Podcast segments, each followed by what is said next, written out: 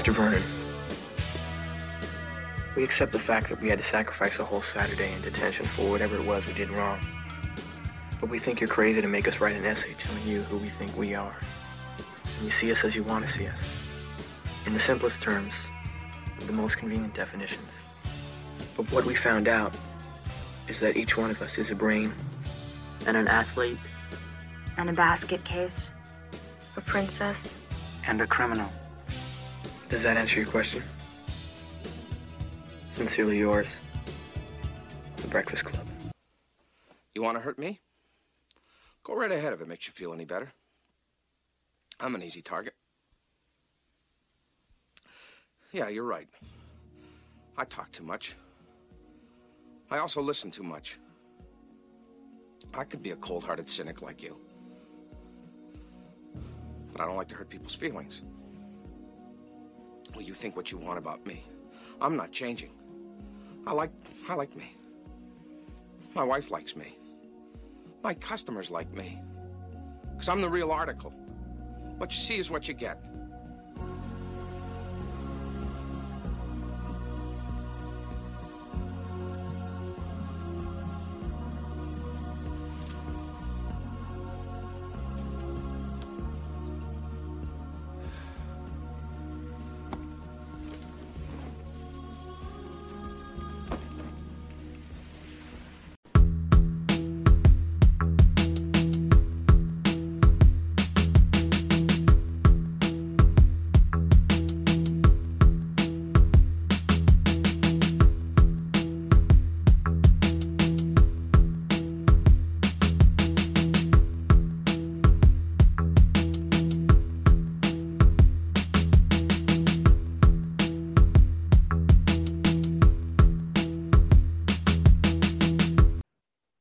Everybody. We are back. Shug uh, held down the fort for a couple weeks. Um, it was great to listen to him, and as a as a fan too. I just uh, appreciate the show and everything. But we're back. Uh, what is it? October twenty, October twentieth, twenty third. Wow, October twenty third is a Saturday. We're recording. We're in full swing in, in fall um, you know, it's always fun. Um, the end of October with like baseball and everything, and you know, now we don't. The you know the Yankees ain't there, but you know we we see. I was listening to uh, Shug talk about like you know watching the uh, Red Sox and Astros and stuff, and that's continuing. And um, you know, I, I pay attention to it a little bit, and then I'm like, ah, like too much. Um, but we had the Knicks last night, you know, uh, sure, you watch the Knicks uh, with the the Magic, right? Yeah. And I was thinking about like the Magic, you know, you know, like when you're like just like because it was a, kind of a blowout, whatever, for a while. So I was like, the Magic. I'm like, when did the Magic come out? So I went on Google and I'm like, was Magic really that popular in the 80s that they made a team based off because like uh, you know like the raptors were based on like jurassic park so i'm like magic I guess it was popular in the 80s. They they really liked uh, Magic in the 80s.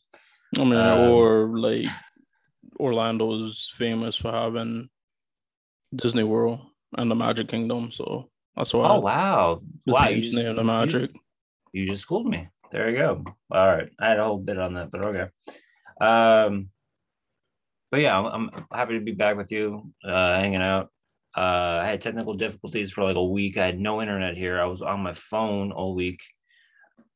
I had a, you know, and then my my uh, regular day job shut down for like a week, opening up uh, tomorrow. Um, so I, I, had an opportunity to work in where I used to work. Remember, hey, show you remember me as Angry White Man number three at the the HBO sh- uh, show Show Me a Hero. So mm-hmm. I started doing the extras again and it was like wow it was like 700 it was like 800 bucks for like three days. Uh, then i did the math i was like you know what? Actually it's like a lot of that's like too crazy.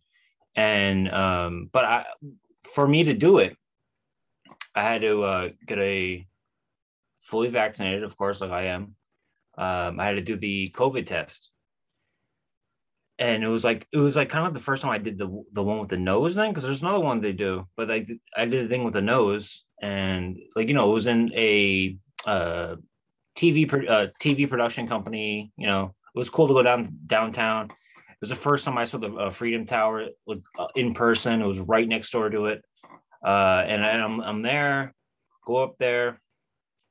They have their whole nurse pr- practitioner and everything. They have everything, and it's all legit. Um, you know, they would pay you, you know, and everything like that. And um, it was so easy. It was like you know one two three tested it out. Two hours later, I got a text. Three hours later, I got a text and said uh, negative.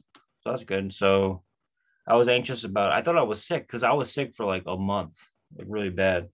Um, but it's something else, I guess. But um, yeah, but then I, I was going to do a uh, TV show, um, but my other job came back up, so I worked.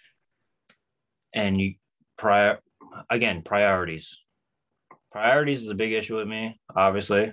Um, but uh, it was fun. It, it, it was um, a good chance to see how everything works with um, how they're handling the media because we talk about like uh, movies all the time and stuff, and you know. So I'm gonna continue. I'm gonna continue continue to do it, just like uh, one-offs. Uh, but it's interesting to see how so many people they're they're needing so many people for like just like background work that because no one's like vaccinated. It's crazy. Uh Shug, I talked a lot. How you doing? I'm good. I appreciated all the uh the once upon a time in Hollywood, uh everything. Man, it was like that was I think that was like our our uh high road. That was like beautiful moment. Uh and I appreciate everything you did with that. Um yeah, but besides that, anything else going on with you? No, just working on the show, putting out stuff.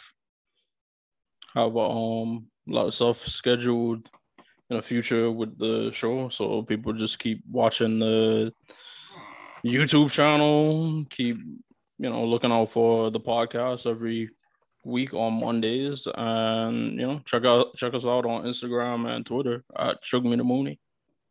I think the everyone should check out our. We're gonna do reels, uh, you know, a lot. We're gonna do a bunch of reels. Um, that seems to be the most because like when you look at photos, like they have like reels and it's like it plays automatically, so a lot of people see it. And I don't know. I think we're doing a good job with that. Um, but yeah, you know, that's all good.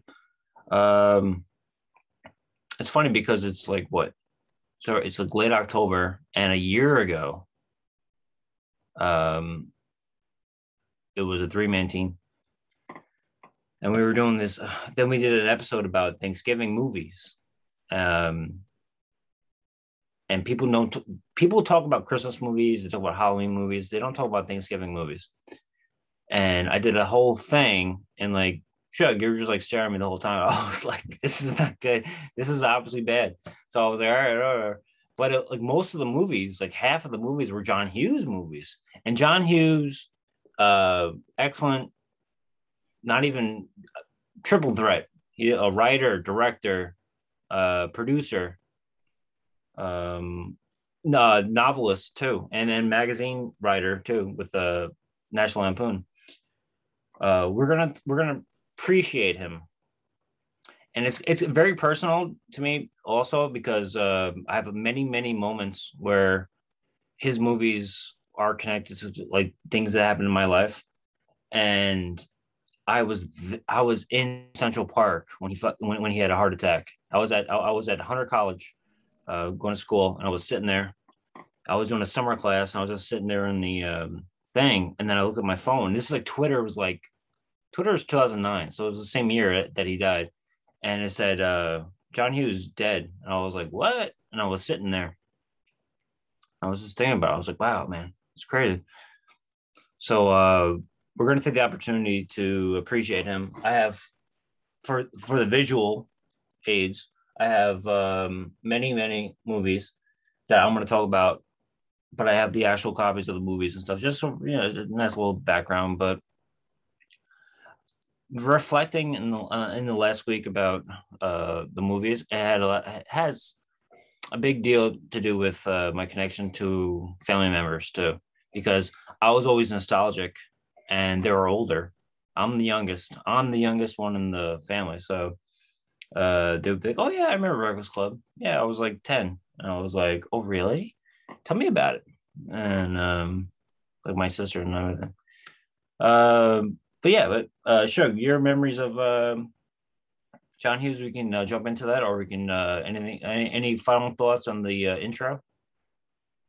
No, we we could talk about John Hughes. I mean, if anybody's like, you know, if you're, you're familiar with our YouTube channel uh, and you're familiar with our show, we've done, you know, retrospectives and appreciation. So this will be, I think, like the third or fourth one we did. I know we do our like RIPS, but you know, we we did one for Pauly Shore, we did one for Richard Donner, which was a RIP one, but was mm. you know all in all like an appreciation of Richard Donner because we went through his whole, whole career and talked about movies people might have not known that he did. And John Hughes, he's the type of person, you know, throughout the 80s, 90s, and the earlier part of the 2000s like he had his hands in a lot of things that people didn't probably even didn't even know that like he he worked on. So you know we'll we'll fill on fill those in um you know in a little bit. Yeah, but also um don't forget you proved your point. He was in the 70s too with National Lampoons. Yeah.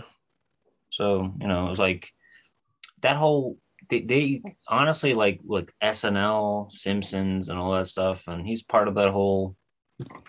You know, I would say like you know, he made his money and he was like, you know what, I'm out, and he was like, whatever, and then everything else was like his name. But yeah. we'll talk about it though. It'll be great. Yeah, I actually learned, you know, one of the contributing factors to him starting to phase out of doing films, and we'll we'll discuss that too. Awesome. So, um, hey, here we are. Shogun, Shogun the Mooney. Back here we are. Yeah. All right, Shug. So we're talking about John Hughes. I will put the label of auteur on him because he had a long stretch. He had a nice little decade of uh, rocking and rolling, and um, a lot of classic, a lot of classic films and everything, and but it began earlier too with uh there's there's a culture in like Harvard, you know, say what you will about like, you know, you know, people in like Harvard and everything. You have Conan O'Brien. You have uh, a bunch of guys at National Lampoon. We have uh, you know, Animal House. Animal House is like kind of being no one really talks about it anymore that much. But we had John Hughes who was a writer in the magazine that would come out periodically mm-hmm. for you know those writers. You know, there's a documentary that came out. If people want to check that out, it's probably on YouTube or it's on Hulu. Um, yeah, but it was like you know, like oh, like wild men, you know, and you know, white, crazy white guys, you know, being all nutty and shit like that. Uh, but John Hughes, though, you have these movies that came out during the 80s that me and Shug grew up on in the 90s on TV, on VHS. I have my whole collection right here. I have a very personal issue, uh, personal story with it. Um, so like in 94, I was like, I was like six whatever. And my uh, sister is way older than me.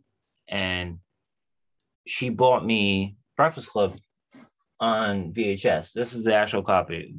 She bought it. She's like, you know, like 17 years older than me. She bought me that, and she's like, "Oh yeah, I remember the movie. It was great." You know, like, but I'm like, "Wow, this is like this is meaningful."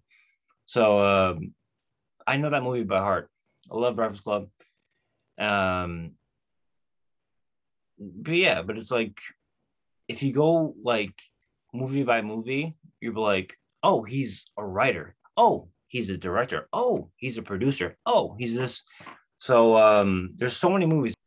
Well, he started off with Vacation, and that one was based off a, a story I wrote um, in National Lampoons, which was Vacation 58. Mm-hmm. And. I'm not familiar with the story, but it's something we all could relate to.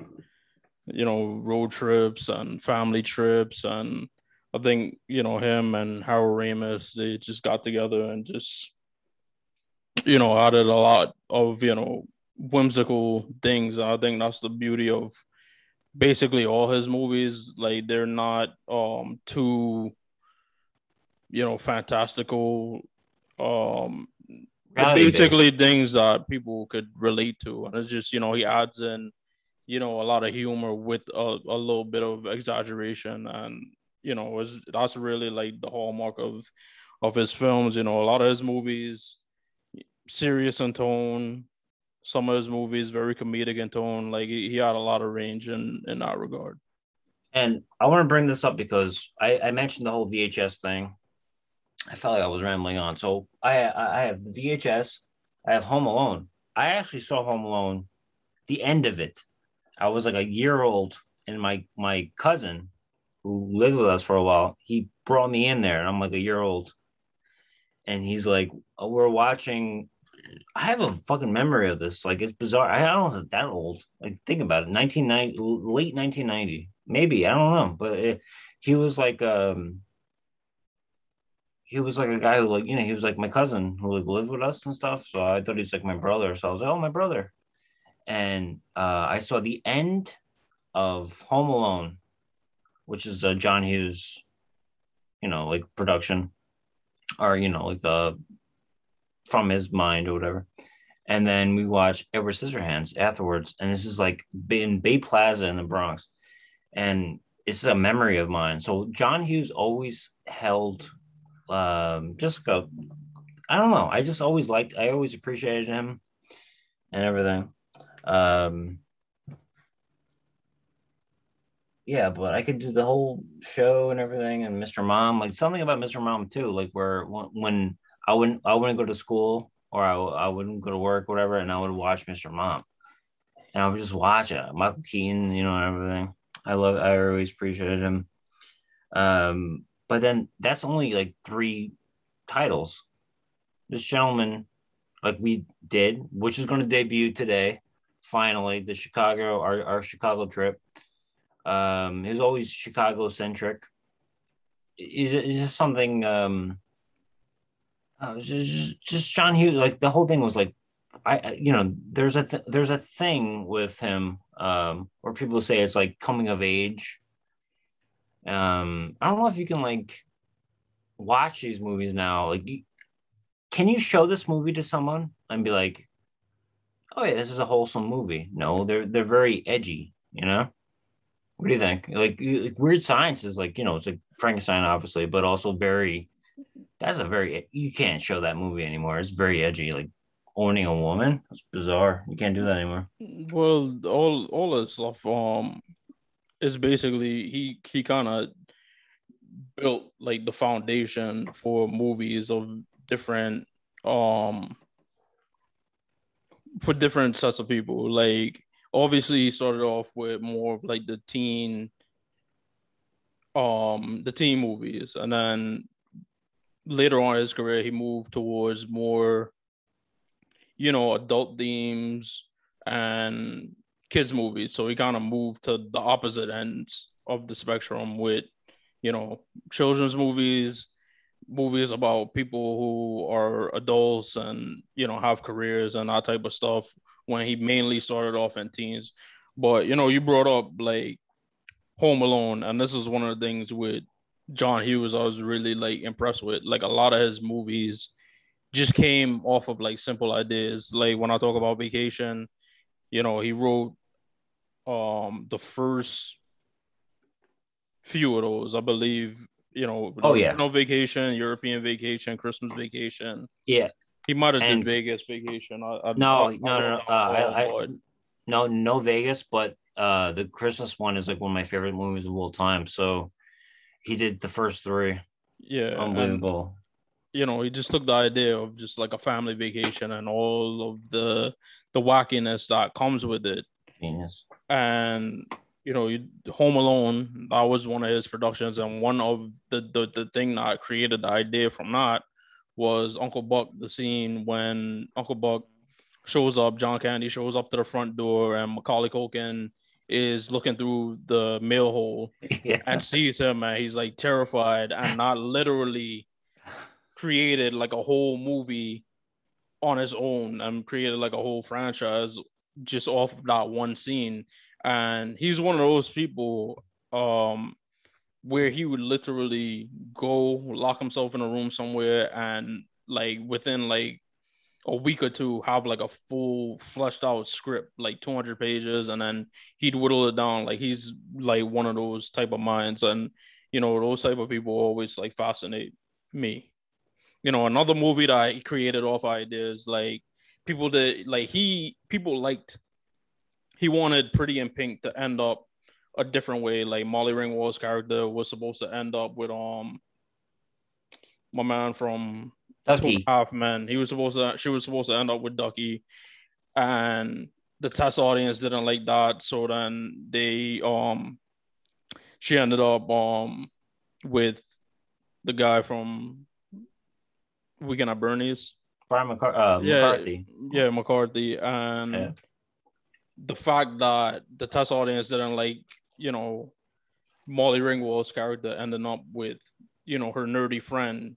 He decided to take that same idea, turn it into a whole nother movie, and I became some kind of wonderful where, you know, the the main guy wants like the the the um popular girl, while he ha she ha you know he has a you know friend that relates to him and stuff like that and the movie ends up with him you know spoiler alert if you wanted to watch any of these movies after we talk about them um he ends up with the friend because you know john hughes personally he didn't like how pretty in pink ended because he felt he he, he was forced to end it a certain way when he wanted to end it another way and that's one of my favorite movies uh, of his. Uh, some kind of wonderful. I like Eric Stoltz. Uh, we all love Lea Thompson. Uh, I love her too. I forgot her name though. mary Um, stuart masterson yeah, she's great. Like really great act- actress or actor. You know. Um, yeah, but it's funny. It's like it's like the, what I want to say right now is um, his movies were played constantly, not in a bad way. All the vacation movies. Um, I have every single version of the VHS and DVD of Christmas Vacation. I've, you know, I have everything. So it's like he had this span from like for like not even 10 years, just like these classic movies that we grew up on. And TNT and TBS would play this. I said my sister got me the Breakfast Club, and I know it by heart. I know the movie by heart. Um, Home Alone had the personal thing that, and it's kind of like the thing about him is like it kind of just like ended, and everyone always said. I remember like before, like inter- pre-internet, they would they would say like uh, "Jingle All the Way" was written by him. I was like, no. They were like, yeah, "Jingle All the Way" was written by him. mm-hmm. So I don't know if that's is that is that a real thing? Like I, I was like, mm, no I, I didn't have that yeah, but they were like saying like rumors and stuff because he he became a recluse. But again, like he he was a very often imitated. He he was often imitated, but could never be duplicated type of person. So a lot of these movies, you know, the the the fact that he made this plethora of films, like it obviously went on to influence other films. Yeah, but uh, all, all these movies though, because like it started off like from, you know, co- college humor, like National Lampoons, and it's just like a, it was from an article of John Hughes' family vacation in a station wagon years earlier, and they turned it into a franchise. And then, man, he didn't. Then he kept going and he always laid laid down what he wanted to do. He wanted he, he wanted to do like you know movies about you know the uh, the coming of age you know the coming of age thing, but I think it was always it had an edge to it.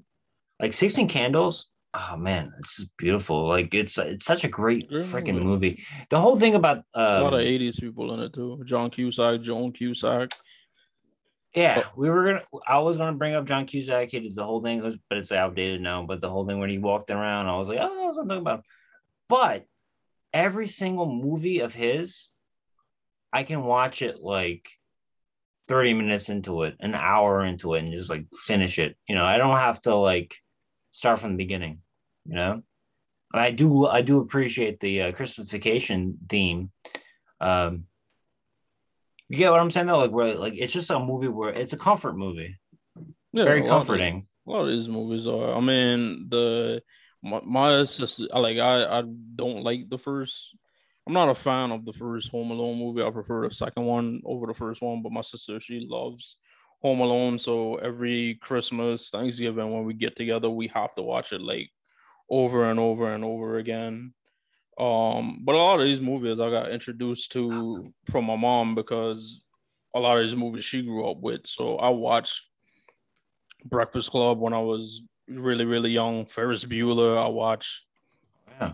when Oh, I yeah. was really, really young. And obviously, like, uh, as I grew up, my thoughts on Ferris Bueller changed. I don't like Fer. I don't like Ferris Bueller. I hate him. I don't, like the character. I, I, I you hate know, him. before it was like cool, and it's one like of him. those things where people was, you know, people say like, oh, like now that you're an adult, you kind of like side with like the principal. But I felt the same way when I was in high school. I was like, this is like the worst friend ever. Like, why is he? Like, why does he do this to his friend? Like, this is Yeah, terrible. dick. Yeah. Well, well, got to remember in con- context, me and you are Gemini's, so we, uh, I think we have a very similar personality, and I just don't like the character. He's a dick. I want a day off. He wants to go out and party and stuff and do a goddamn uh, twist and shout. No, we don't want that. Because you know why? Because he was worried about his girlfriend, and his friend was just like, I don't, want, I don't want to do it. And he made him. He pressured him. I don't like it.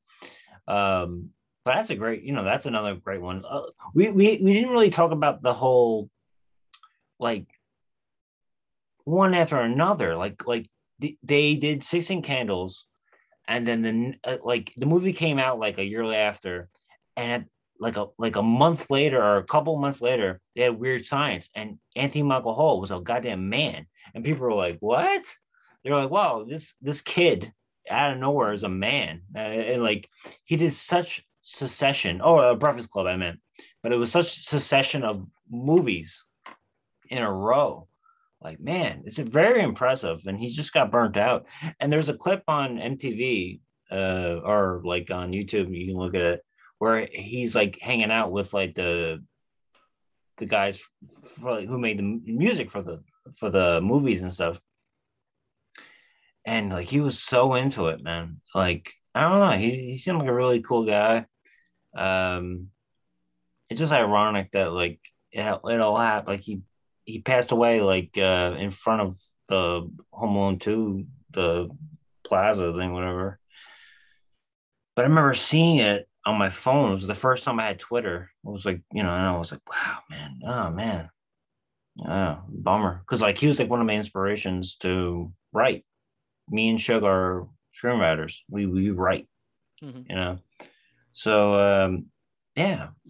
But um there's a weird area area of his career where he did like a um, pseudonym.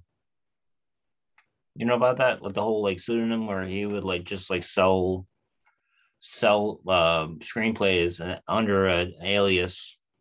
No, wasn't wasn't aware of that.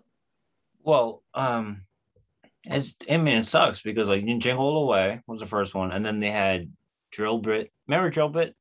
Yeah, well, he's credited with that. That's his last Oh, credited and, film. oh, now that oh, now Yeah. they say it. Yeah, okay. Yeah, Drill oh, well, at, the, at the time, they were like, he didn't want. He had. He he he was like sick of it, and I'm like, wow. I'm like, so much success in like sh- short time. Yeah, it makes you wonder, like, well, oh, man, like, wow, like he could have been Spielberg. This guy could have been Spielberg, man. Think about that. Comedies up up, up against adventure movies and stuff, or like you know, like like a, a Spielberg and stuff, or like you know, up until he started doing like uh, epics. You know, Spielberg did epics and stuff. But man, toe to toe, Oh, John Hughes, man. Jesus. He did a lot of it. and then he inspired the whole Kevin Smith. We talked about this before, link for the uh, Kevin Smith thing. I don't know. Like it, it's it kind of like was a like Kevin Smith like praised this guy, John Hughes. He did George Lucas and everything. Um, there's a reason why. There's like the quick succession of like great movies. Um, and, and then for me personally, it's because they played it all the time. All like Comedy Central played the National Lampoons, National Lampoons, the original, and then the Christmas one. And it was just like, I don't know, it was like comfort. It's like comfort food for me. That's why, uh, you know, I keep moving around. It's easily relatable because, as I said, a lot of these movies were based off of his own experiences. You know, my favorite, one of my favorites, probably up there with all of his other movies, planes, trains, automobiles, based on an actual travel experience that he had where he was stuck in Wichita, Kansas, and was trying to like drive back to Chicago, and he went through kind of a whole thing during a snowstorm, and I inspired that movie, which became like a great movie. It's just like imagine you had to go through all this but also having to deal with you know uh, somebody a stranger who's you know an annoyance. And mm-hmm. John Candy who was fantastic in that um she's having a baby was like the first time like he ventured he he moved on from the teen movies into more like um you know adult yeah. um targeted fare um, I haven't really seen that movie, but I know the song. You know, this woman's work came from it, which I love both versions. Kate Bush and Max. No, no, no. I, I, am gonna do. I'm gonna cut you off right now, man. That they use that song for um women who have um who have a baby and then adoption. Yeah. I don't know what happened to him, but like a lot of adoption stuff. But um, uh, that song is played at the uh, birth mothers thing in New York, New York, and I, I I'm I'm like I cry every fucking time thinking thinking about it. Like it's like, whew, like it's like a, it's one of those songs that just like I can't listen. I gotta leave the room. Mm-hmm. Uh, Weird Science, you know, very relatable. You know, two oh, guys in high woman. school, two guys in high school can't get dates, or the, the girls that they want in high school they can't get, so they try to create their own date. I know it's you know fantastic movie. You know, regardless of how people feel about it, it's just you know outside of the box. Breakfast Club, just a communion of various people. That that one's always like one of my mom's favorites. So it's you know by inheritance inheritance my one of one of my favorites. Uh, 16 Candles, of course, excellent you know, imagine if somebody forgot your birthday. Um, you know, obviously it doesn't hold up because of some of the implications and all of that nonsense. Um, mm. the I think I tried to watch Curly Sue one time and I just I just couldn't. You mm. know, I agree. Yeah, Sorry. it wasn't not for me. It wasn't great. Yeah, Sorry. but Mr. Mom, like I don't I, I can't remember if that was something I was like inspired by his own life, but it was something that you know going into the 80s, this was a time where women started going back, started getting into the work field and um women weren't just expected to be homemakers. They went out and had their own careers and it kind of showed that they had to go to work and have a career, do the stuff that worked, um, that was necessary at work, and then come home, have dinner ready, and take care of the kids and all that stuff. So Mr. Mom like flipped that, turned it upside his head, where like the wife is going back to work, the husband lost a job, and just like the whole um the the the whole goofiness that that comes with um man who's grew you know a man who grew up in the era of like you know the 50s 60s and 70s where men were the breadwinners now turning into the homemaker and that's something that you know today in 2021 a lot of people um are still having like discussions about like gender roles, and he was like the first person to actually go out and um you know challenge that. I think like the only other movie besides that where it showed women in the working world um at that time. I know um Working Girl came out a little bit later with Melanie Griffith mm. and Harrison Ford, but the only other movie was Nine to Five. But mm-hmm. Nine to Five was like focused. It was still kind of focused on the women, whereas Mr. Mom had focused on the the wife going back to work and then focus on the husband dealing with you know being at home and taking care of the kids and taking up all of those responsibilities. So it was you know brand new ground for for anyone and john hughes was the one first one to really like think out of the box. And anytime i get shitted on for like wearing the same shirt two days in a row i'm like i love this shirt. I love this shirt. Michael keaton goes i love this shirt. And it's the shirt he gets shot in when he's like having like a dream with like the girl because of course he, he ends up hanging out with the women and then it's all like sexual and stuff. But um i love this shirt. I love this shirt and like he's like watching soap operas. Sorry, yeah, you you love soap operas too. So he's like watching these soap operas, and he's like having a. Everyone's had this. I had this earlier today, where like you sleep and you have something on TV or on your phone, and you listen, and it influences your dream, and it's just like wow, it's so relatable. And it's 1983 or 84, like crazy, how uh, earlier it was. Um, but when my with the um Mr. Mom, I used to get that confused with uh, Gung Ho, which is like this, very similar. And I would always like like watch these movies together, and I'd be like, oh yeah, whatever, whatever.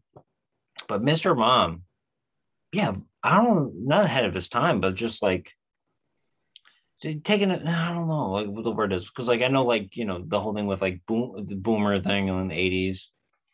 Is this something I grew up on, or like it was like, oh, this is weird like oh he's home. The man is home. Um and that was different to me.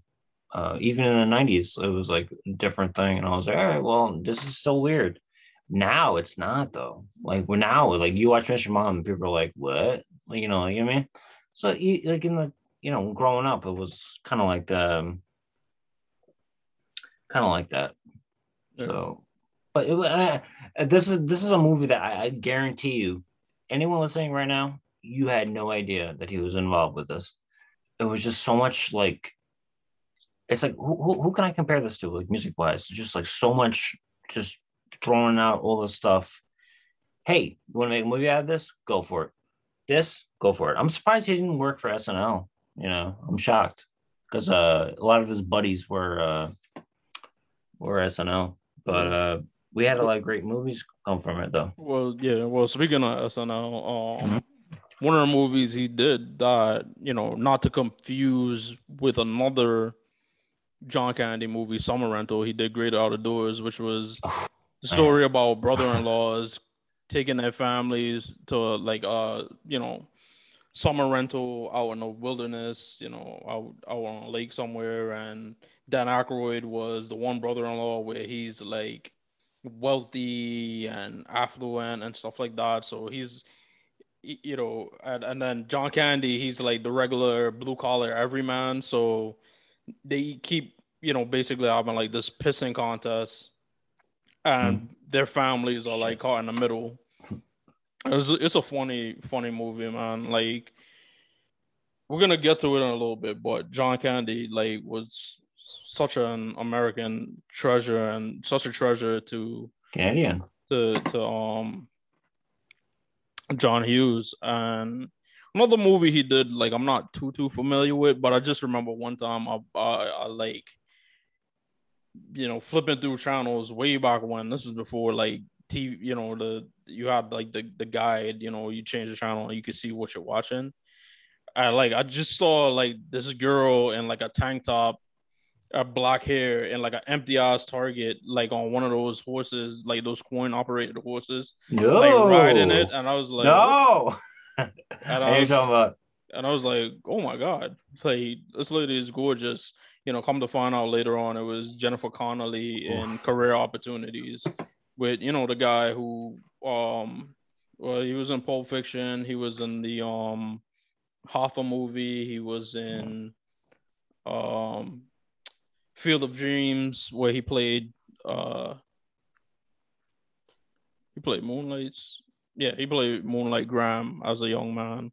So and uh, also Little Monsters. Uh, Little Monster. He played uh, the villain in Little Monsters, and that movie is uh, very high on my uh, nostalgia list. Yeah, he was in um a lot of stuff. I think he was in um one of the Marvel shows recently, but I think Career Opportunities was the only um movie he got to like star in.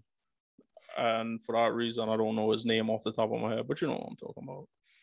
You know, a couple other movies I didn't really know. Like he he had his hand in in the writing part of it. Um, Dennis the Menace, which all of us remember Yeah. when we were we were kids. They made a live action version of Dennis the Menace. Had a lot of um,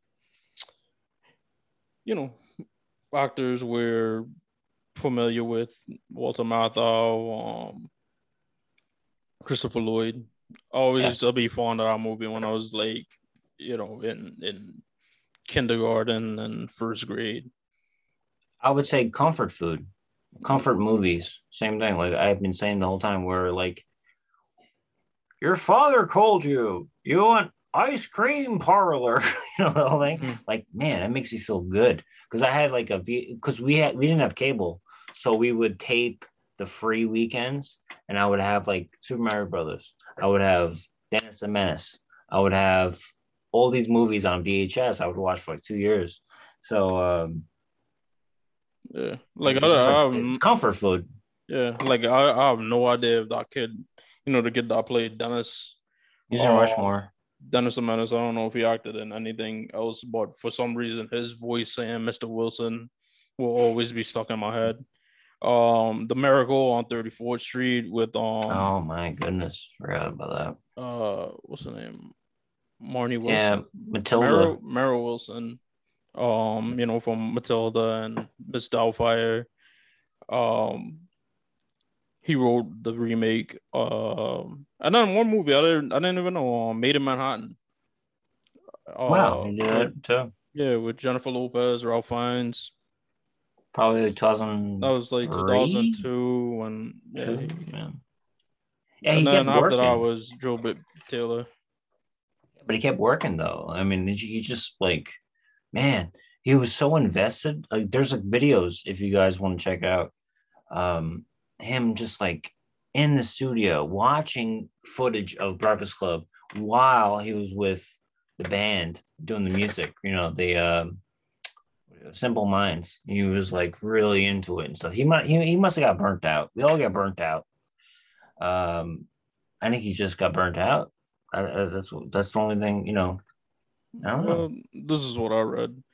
Um, well, as I've stated several times in this, you know, he stopped doing team movies. Uh, what was said and said by a lot of the people he worked with and the cast members on those movies, he was very, very like close to them. He was kind of like an older brother, but um he was an older brother to like the teens, you know, the Molly Ringwalds, the Emilio Estevez, the Anthony Michael Hall, Ally Sheedy. You know, he he was really tight with them and he was kind of like an older brother with them. But you know what kind of happens is, you know, the older you get, the less you want to hang out with like the weird old guy. So that that played a part in it. And then he originally wanted Molly Ringwald and Anthony Michael Hall to star in Ferris Bueller, to which they turned down because they wanted to start doing more. Um, they were tired of doing teen movies, and that caused like an irreparable um end to their friendship and relationship, and that's why he started moving into more adult theme, you know, adult um targeted movies. Yeah, so that- That's interesting because you know that, that that's really interesting because I, I I think I noticed that with a lot of uh you know writers and just filmmakers where when they become a family man they adapt to it and then then they want to make movies for their kids and stuff so um that make that that, that kind of makes sense where it's like you know you start off with National Lampoon's Harvard fucking you know frat boy shit, uh, you know, elite all that stuff, and then you you're, you're a party boy with uh, Belushi, SNL, hanging out with them, and then you, you know, you start a family. You want to you want your kids to watch a movie that you can show them, Mhm. and that happened like very quickly because 80 early like 83 i think uh national lampoon's uh vacation is 83 but then 89 national lampoon's christmas vacation is my favorite movie of all time that's comedy. I swear that's my favorite movie of all time. I'm i'm, I'm declaring it right now. That is such a great movie. Um i can watch it from any point and stuff. Not not drama but i'm just saying like a like a like a comedy. Um but it was still nostalgic enough for them talk about the 50s and 60s and stuff. But i i get nostalgic about watching the movie. Like now it's part of like my whole uh tradition of watching christmas movies you know? Because we're in the middle of halloween and stuff and i'm not really in the mood for halloween stuff but uh christmas is great you know it's like these movies come out and you just want to it's comfort Right. comfort Okay. food mm-hmm. And throughout all of these movies, as you've seen, plenty of people have been used over and over and over again. The only person he's ever worked with that he for sure was like, I'm never working with this guy again was Judd Nelson Oh, Breakfast okay. Club. I didn't know. Sorry. I had no idea. Uh, right. which was due to his method acting. Um, you know, Jordan Nelson was meant to be like the bully in a movie, so he kind of like you know spent time terrorizing the other cast members, so there would be a genuine um apathy towards him, and and like you know he he would be antagonistic towards them. Mm. So he was the, really the only one uh, he didn't get along with. But one person he worked with repeatedly was John Candy. Um, it's so many capacities, starring in movies. Uh, you know, he did comment. He he did cameos in in movies. Um, obviously showing up at the end of Vacation. Um, I believe, like I said, I didn't see career opportunities, but he was um the manager in a small cameo in that movie. And you know, if you really look at it, like his uh the Or- infrequency of his movies um started to occur after 1994 when John Candy passed away. Uh, Vince Vaughn, who I didn't even know this, but he was actually really close with John Hughes while he was alive. He said if John Candy would have lived longer, John Hughes would have did more movies. That's interesting to hear. Uh, let's not forget the most famous cameo of John Candy was uh, Home Alone with the I have to see my son. And then remember Polka Polka Polka King, you know, that whole Yeah, he was It's like- uncredited. Yeah. yeah, uncredited, yeah. But um, yeah, John Candy, man. And, and earlier on, we talked about uh, you brought up the difference between summer rental and um, great outdoors. Oh my god, I would see the movie when I was a kid. I'd be like, which one is it? Is it the beach one? Oh, I hate. I, I didn't want the beach one. I wanted the one with Dan Dan Aykroyd and stuff. Um, that's another. That's another classic movie too. It's like it's very very um there's this other thing that we can talk about eventually about guys who grew up or people that grew up in the 50s they they re- ghostbusters ghostbusters is uh abbott and costello. It's just a remake of you know it's, it's a business movie with abbott and costello meets the frankenstein. Um the blob they, they remade the thing john carpenter the these these are the guys that grew up from things from the 40s and 50s and 60s and stuff like my father and stuff. John hughes is one of them and we have a whole thing that's going on right now with the um uh quentin tarantino. It's the same exact thing that quentin tarantino did in the 90s he just turned it up to 11 it's just inspired by things that already happened. Um and he just like mixes it to uh, things he loved watching growing up. John Hughes grew up watching all the comedy teams and stuff, and he just like mix it into his um, like weird science is Frankenstein, obviously. You know, it's like, hey, you, you want to have a what would you do if you were 15 and you had like a machine that can make a you know person or a woman or whatever you want to say. Um, but yeah, but Quentin Tarantino is the same exact thing where it's like it's what he grew up on. He pioneered 3D printing. I just realized that. Yeah, there you go. There you go. That's great. Um, but oh man, it's just like you hit on a note, and it's just like people like are attracted to it and stuff. And it, and it only took later on for me to realize that he was responsible for many of the titles and stuff. And um, that's why we were we that's why we appreciate him because I didn't know until later on that like right now I want this. Like I'm like John Hughes. Oh shit. like he, he he's on everything. Like it's like bizarre that like um there's like so many DVDs I have over here where I'm like John Hughes wow good for him. You know? So uh that's why that, that that's why we're appreciating this. That's why we're doing like a freaking uh marathon on this. But um it's important because it's it's it inspired me for um you know the reason why i started writing i um like breakfast club i know by heart i, I can do the whole thing and it's like i think it's perfect you know i think i think that's a perfect movie uh breakfast club is is perfect would you agree? Like that that just seems like a a play. Like you can do it on a stage. Yeah. What do you think? Yeah, I mean, contrary to today's standards, because obviously there's stuff in there that that didn't hold up, didn't hasn't held up, but you know, for the time up until now, it's it's still pretty good. Watched it the other day, so you know the overall um lessons in it still hold weight. And then I, I didn't even realize it till like when I was doing my notes. Like I didn't realize like don't you forget about me. I always thought it was just like implanted in the movie I was like high school, like oh like you're gonna graduate and move on and stuff like that. But literally the reason for it was going back to the the scene where Anthony Michael Hall's character says, you know, what happens after today? Like, do we, mm. you know, before this, like, we never interacted with each other. Now we realize, like, we're more alike than different. What happens, you know, today, Saturday? What happens on Monday? Like, do you guys just, like, will you just walk past me in the hallway?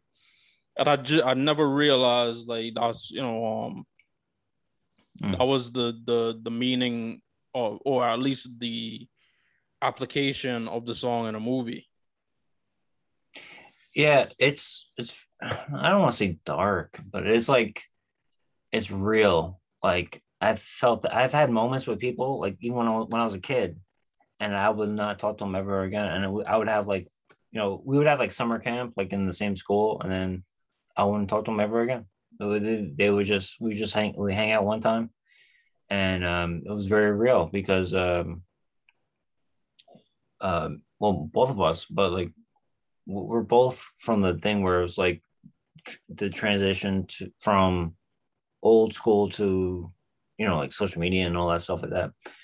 And it's just weird that you like you don't talk to someone again. I'm like that's bizarre. Like i don't know. It, it felt weird uh, and i can still relate to it um, even though the movie was from 85 i would watch the movie in like the mid 90s up until now you know it's like i really uh, I, I appreciate um, like the per- personality stuff to it, where it's that movie couldn't can't be made now. Obviously, you know. I mean, I would say the closest thing to that would be the thing we have a great discussion about. Um, uh, what do you call it? The, the show on HBO we watched. Euphoria. Euphoria. It was like very close to like that, um, where it's like people's you know different you know because you had like i always make jokes about how it's like you have the bully you have the brain you have the thing and stuff like that but now it's like very more detailed and everything like that and you know it's like way more complicated Um, but I think you know, just going back to Breakfast Club, it's like it's it's a great like it's it's stage play. It's great stage play. He made it as a play pretty much, and um, it's the same place where they filmed Home Alone, which is shocking. It's the same school. They they filmed um, Home Alone in a school in somewhere in Illinois, and they made the whole house and everything like the inside the house and stuff. Uh, but it's that's where they made Breakfast Club, and that's kind of cool. Where he, you know, he he's very Tarantino-ish, if that if that if that's a word, where it's um, uh, you know, like you can tell it's his movie, auteur, as they would say. But you you can tell it's a John Hughes thing from you know. But let me just um before I, uh, I throw it back to you, Dutch. You mentioned where he gradually wanted. Well, he started off with the National Lampoons, but like the you know that's pretty racy or whatever the word is. But um Dutch, this movie called Dutch came out in 1990 with Ed O'Neill and uh my good man from uh Vegas Vacation, ironically, even though he, he had nothing to do with it. Uh, this Embry. movie, what's his name again? Ethan Embry. You know his name? Yeah, yeah, he's yeah, from that. Yeah, can hardly wait. Can hardly wait. Yeah.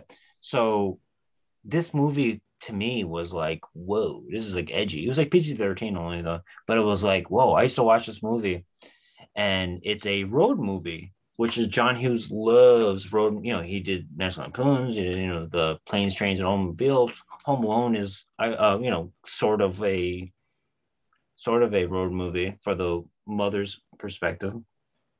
But Dutch was like such like a oh, this is like this is hardcore. Oh my god, I, I liked it. And I was like, oh man, this is great because I like that O'Neill. Um, last year uh, we're gonna do it again, but um, it's it's a Thanksgiving movie.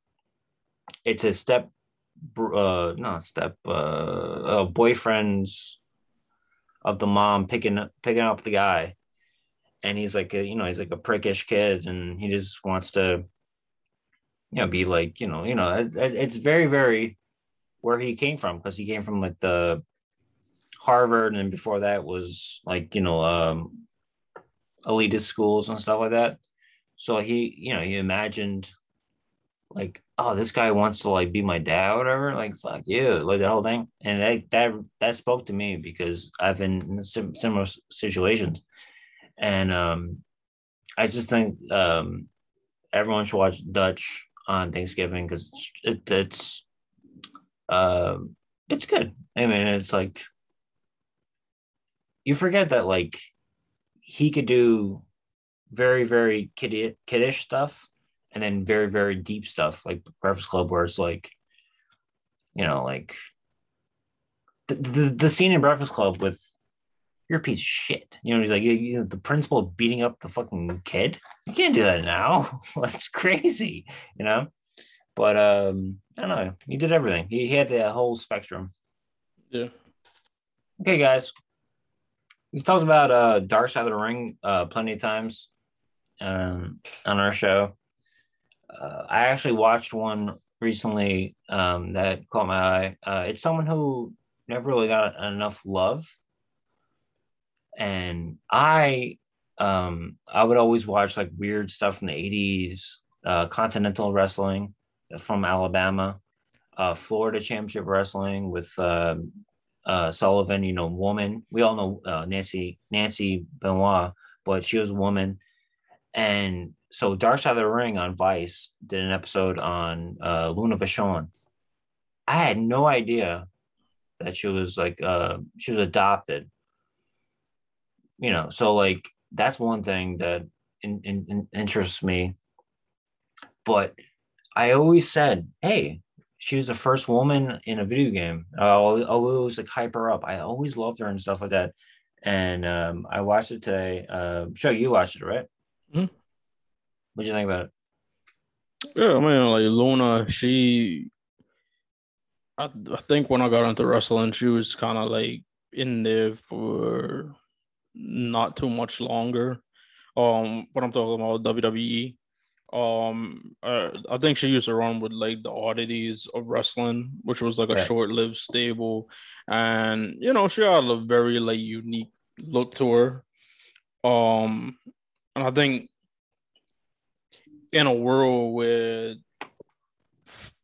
immediately following that, like all of the women in professional wrestling all kind of like were um you know fake breasts slim um hardly any like in-ring talent and stuff like that. She you know now in retrospect seeing all the various women who are just killing it on AEW WWE everywhere and women of all shapes and sizes all different looks um all different sexual orientations.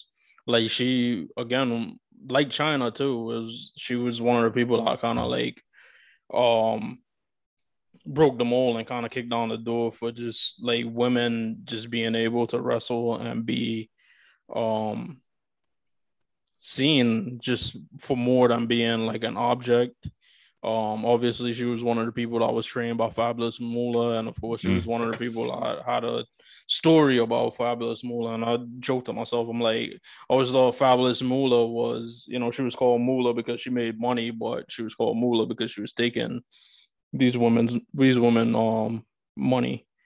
Yeah, she was a pimp, pretty much. Um, yeah, man. I mean, when I was like eight, whatever, when I started like I stopped watching wrestling for a couple years, you know, because I was like six or whatever. And then I watched like a couple years later.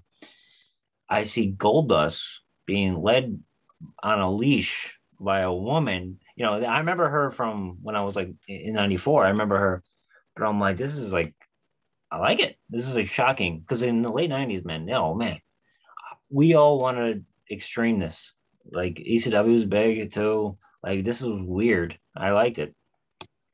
Um, but also in in the last few years, I I went backwards and started watching 80s stuff. I realized that she's been around since like the mid 80s, and um, like her tag team partner, like wow, like I mean, six foot two. Like uh, I have, I've been, I posted a bunch of stuff on He's Gonna Puke with about her. Like, geez, what a, what what a what a character. Like you know, huge mohawk, six foot two, man. With you know, with her, um, going back to where um her you know origins where it's like um Vachon like she's like she was adopted into a you know into a family like a wrestling family.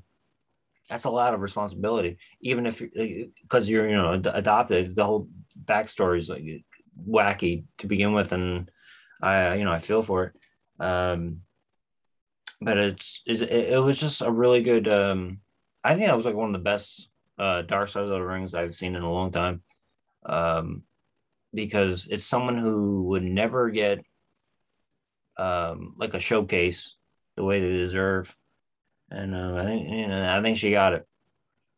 Yeah. Um, I think I thought the Gangrel, David Heath, I love this dude, man. I want to hang out with him. Like he's great. He was great, and he was, you know, and then his, her, her son and stuff. Like, I um, I thought this was like a a great showcase that you know, it was ten years ago uh, when she passed away. I don't know, like if they would do anything for her, but Sherri Martel, they gave her uh, a lot of respect too. Um, it was it's really it was a really tough, you know, it was tough to be, you know, back then with, especially as like a woman or whatever. Yeah. Yeah, but it, no, you know, sounds, shocking.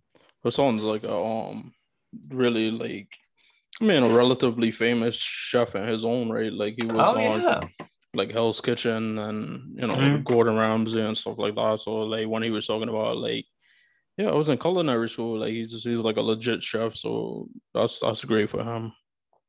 And uh, like you said, like Gangrel, um, I you know I love the Brood, so I'm always fond of of seeing him. Yeah, it's just they they they, they obviously talked about it, but um, you know, un, undiagnosed or diagnosed like mental health, you mix it with drugs and stuff, bad things are gonna happen. Um, it's still mental health month, I think. I think, but we're doing uh there's this thing called uh Tag Me In.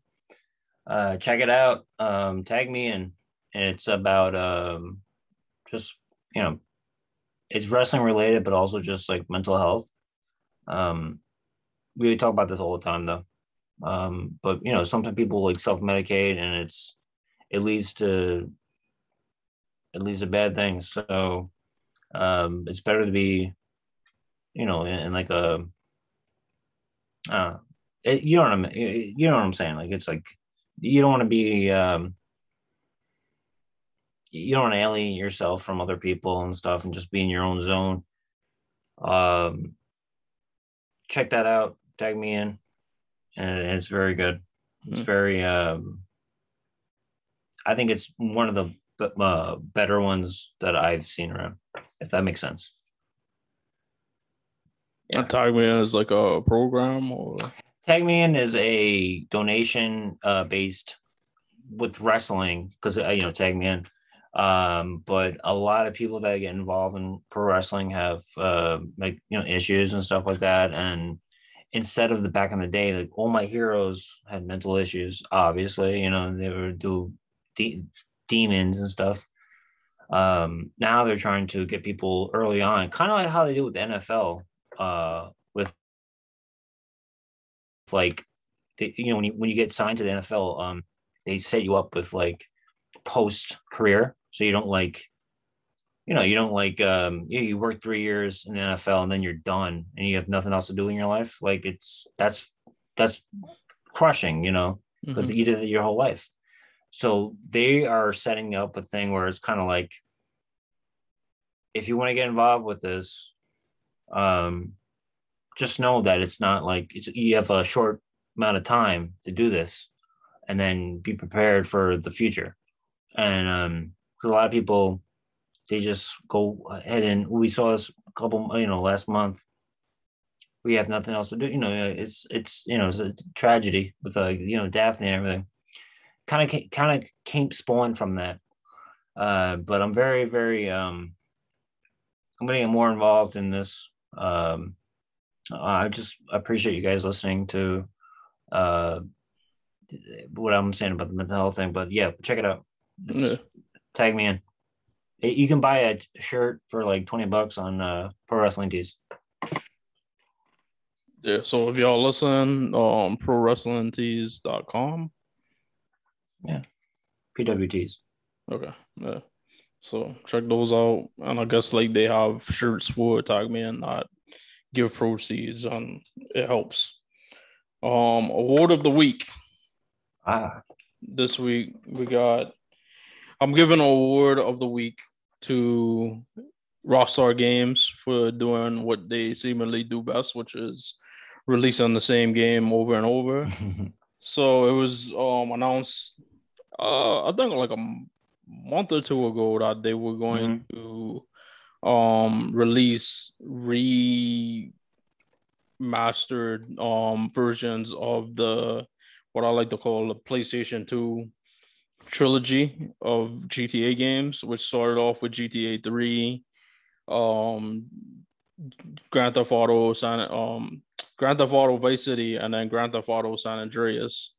Um, and GTA 3 kind of really broke the mold for a lot of the games that we have now because it eventually led to GTA 4, led to um, Red Dead Redemption and Red Dead Redemption 2 um other games that they eventually made. It really, if you've seen what Grand Theft Auto, the original, and Grand Theft Auto 2 look like, and then saw like Grand Theft Auto 3, it's like a world of difference, and it really took um Rockstar Games and Take Two Interactive to a whole nother level. And it was interesting because I was hoping like you know it'd be um these PlayStation 2 games, but now remade and it would kind of look like you know Red Dead Redemption um and Grand Theft Auto 5. But essentially all they really did was like brighten up a couple of screens and um kind of like buffed out some things. So what I initially saw was they took a PlayStation 2 game and re they they made it they took a PlayStation 2 game made it look like a PlayStation 3 game that now you can play on PlayStation 5. So Um, and and of course, you know, like Grand Theft Auto Five, it came out for PlayStation Three, and then PlayStation Four came out, and guess what? They made it for PlayStation Four. So then people were hoping PlayStation Five comes out, we're finally gonna get um Grand Theft Auto Six, and it's like no, you have another Grand Theft Auto Five. So hopefully at some point Grand Theft Auto 6 will be out in the future. You know, what I would really, really love is Red Dead Redemption. I prefer that over Grand Theft Auto at this point. If they could like if they could remake Red Dead Redemption 2 and Red Dead Red Dead Redemption for PlayStation 5. You know, once I get a PlayStation 5, I would be more than willing to play both games over again because they're really phenomenal um games, great storytelling, um a lot of things like you never really thought you could do in like a game. They they really made it uh, like the world building. It feels like you're actually out in the old west um in those games. But obviously that ground started off in Grand Theft Auto 3. But I just thought it funny when they finally, you know, I was excited because I was like, oh, I can play Vice City again. Like I enjoyed um playing Vice City and playing San Andreas. I never really played Grand Theft Auto 3, but San Andreas and Vice City, I, I, played a ton. And I was like, oh, I could get to drive around San Andreas and Vice City again. And what I really, really hope is that, like, the cheat codes, you know, when you used to have to print them out or write them down in a oh, notebook. Yeah, I, IGN, I IGN, IGN.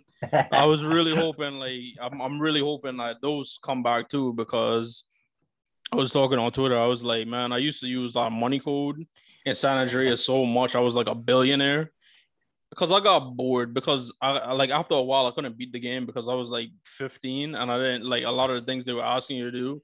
I knew nothing about and damn be me if I like open Google to find out what like this and that was. So what I used to do was just drive around. So I used the money code like over and over and over again. And then they had like an off the track betting.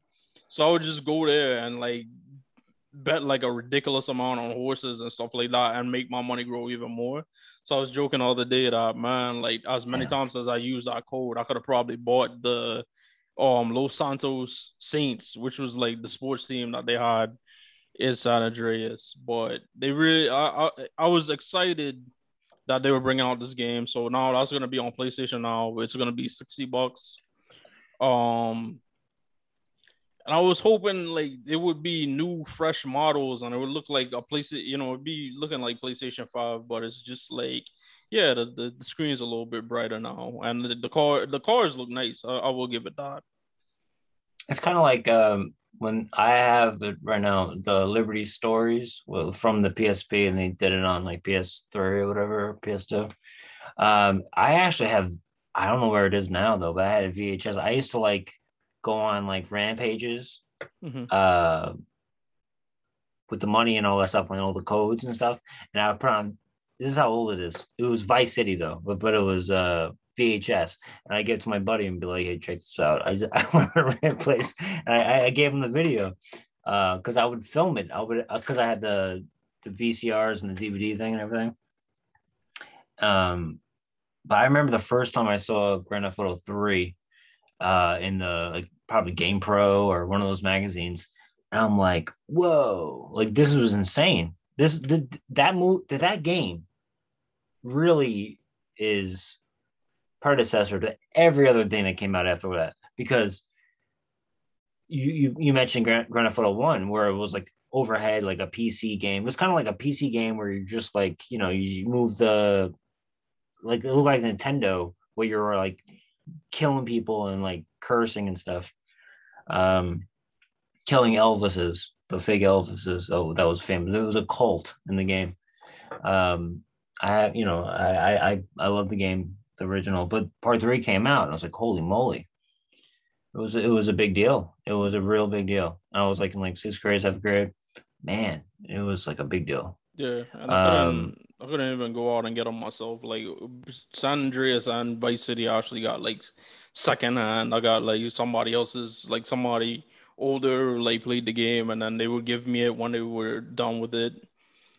Oh, I never got to buy it. The only one, I, the first one I got to buy was Grand Theft Auto 4 for Xbox. And I remember I bought that with my own money because it was back when I had my my first job way back mm-hmm. when.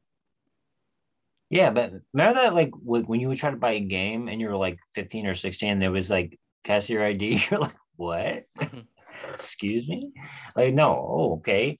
Uh, I can't play a game about I'm a Medi- uh, you know, uh, I'm a knight with like a huge, huge sword and a huge dong, and I want to fucking kill things. And, oh no, you, you need an ID for it. All right, fine, fine. Um, yeah, but that's great though. That um, it, it is.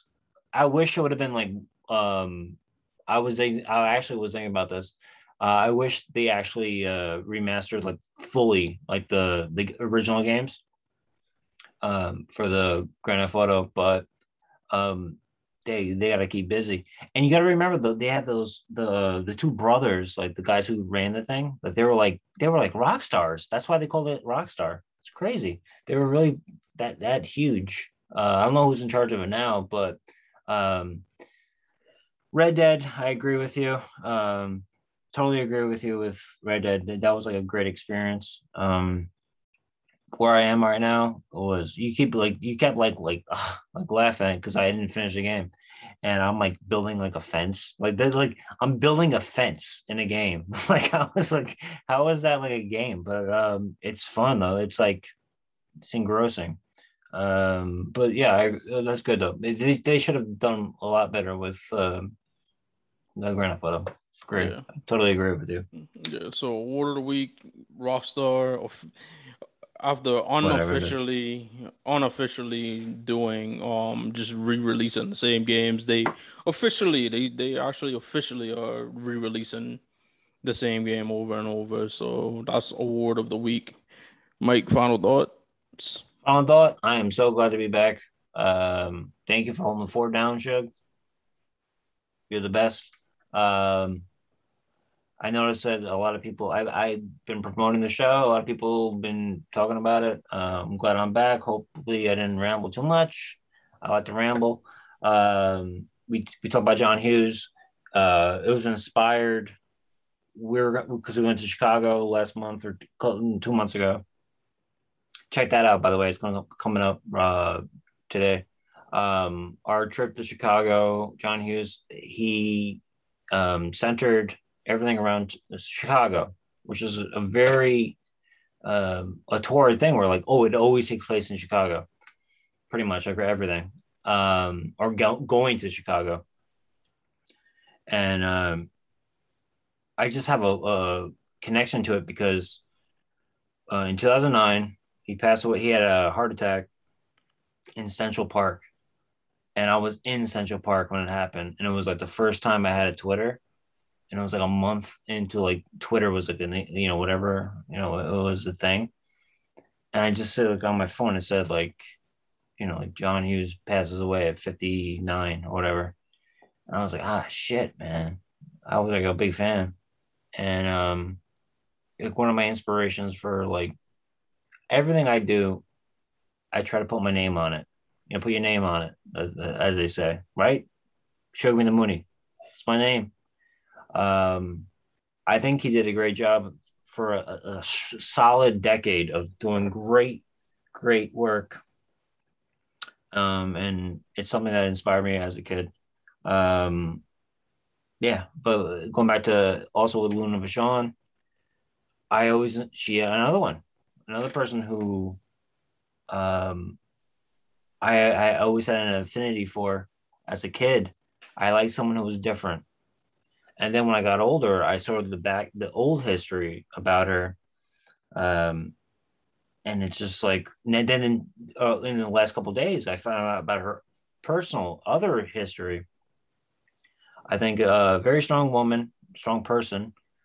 Um, and it was like 10 years later, she would have been, I don't know who's, you know, I don't know, but 10 years later, um, it would have been more focus on mental health than just her being because she she seemed fine. I remember like in the late 2010s or um, you know like 10 years ago, and then like drugs take over. Uh, you know, you self medicate and stuff, and that goes very south very quickly.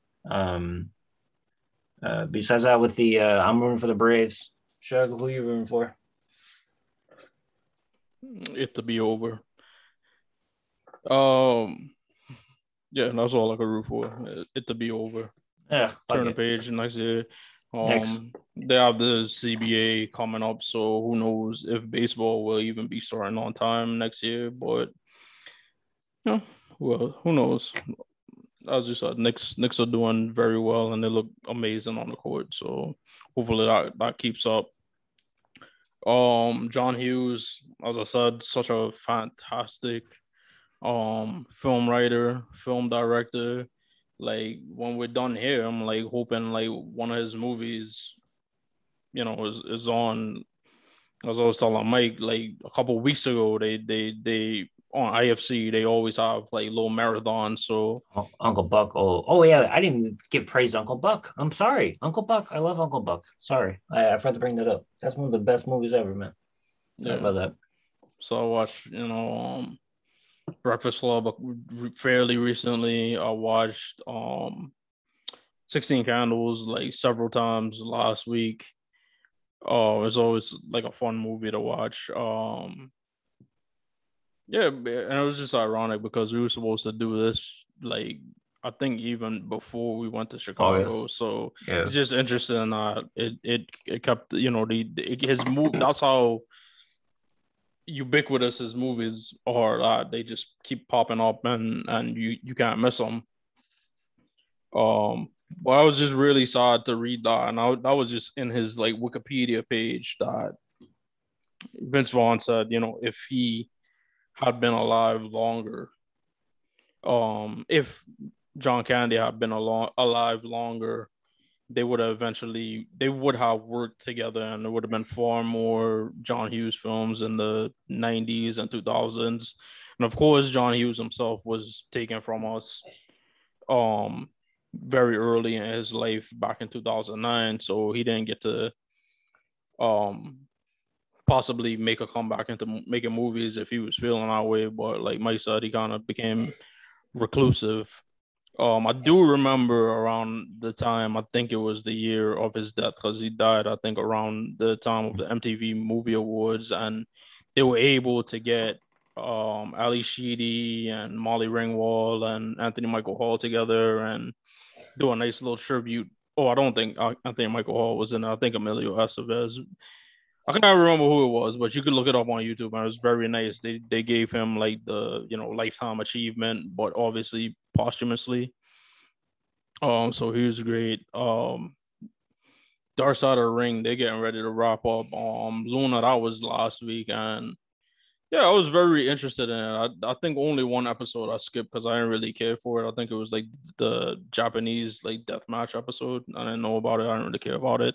Might watch it at some point. Point might not. You know, who knows? Might need space on my DVR. But Luna, I really was interested in because I know she came from a wrestling family, and it was just you know really sad to see that perhaps she might have had undiagnosed um, mental illness and she wasn't able to get the help that she needed and went on and tried to get the help that she could get, which was drugs and David Heath, Gangrel. You know, I admit as much as, you know, listen, like us being together, it would lead us to doing bad things. So it's better off um for him and her to like separate and he admitted that and at least was honest with her and honest with himself. And I I, I didn't know much about Gangrel as a person, but that spoke volumes. And you know, shout out to his son. Like, hopefully, uh, uh, you know, if he's um a chef at some restaurant I ever get to go, I'm, I'm assuming he's really good at what he does for working with um, you know, being on TV with it, you know, with Gordon Ramsay and those different things. Um, as usual, always check up on our YouTube channel. Uh, on our Instagram, we're posting all our different uh um reels and and videos and check us out you can follow both of us mike mike you know um his personal account i don't know if you want me to say it but he's gonna puke for sure you could follow that one and me you could follow me on my personal you know shuggy mfnb on instagram and shuggy two necklace Michael Mooney, Michael Mooney NY. Put my name on it. There you go. And um Shug Me the Mooney at Shug Me the Mooney on both Twitter and Instagram if you if you um want to chat with us, hit us up. You know, uh, uh, what's what's going on with the new um the audio platform that we started doing the last couple weeks? Any uh, updates on that? Mm, not really. It's called but, Verbal. It, they reached out yeah. and they they picked up on our podcast. So if you have Verbal, you can find us on there. I'm not too familiar with it, but it's yet another platform. Like let's say you don't have, you know, Google Podcasts or Apple Podcasts, and you're on some other kind of thing, and you want to be able to listen to us. You could go there if you don't want to listen on Spotify or SoundCloud. Verbal has all of our episodes, um, all up to date. You can check check that out um, as well as other stuff that's on there. I saw some other things. They always send me notifications of other podcasts.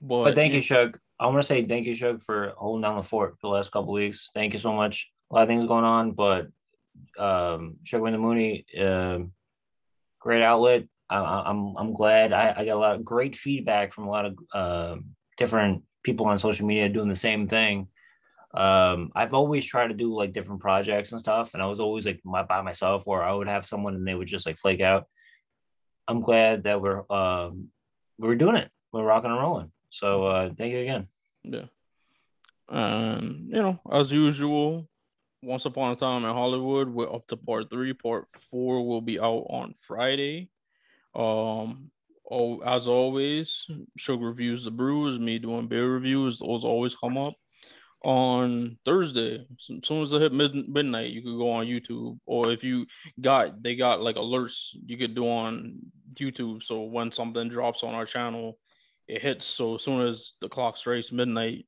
on the East Coast, if you're listening on East Coast, you'd see um Shug reviews the brews, and you know four more stuff um will be coming out uh, as you know, as accordingly. But the one thing I do want to remind everybody to do, if you've not already, please go out and get vaccinated. Mm. Um, now they got boosters. If you want, I mean, not if you want, you should go out and get a booster. It's it's recommended. That makes it even more effective against coronavirus, um, COVID, whatever you want to call it. Either way, it's been a big threat on the world and you know we're still in the midst of a pandemic and the more we could go out and get vaccinated the more things will start to be as close to normal as they used to be before this and this has been episode 73 of Shug Me the Mooney, Shug Me the Mooney, Shug Me the Mooney.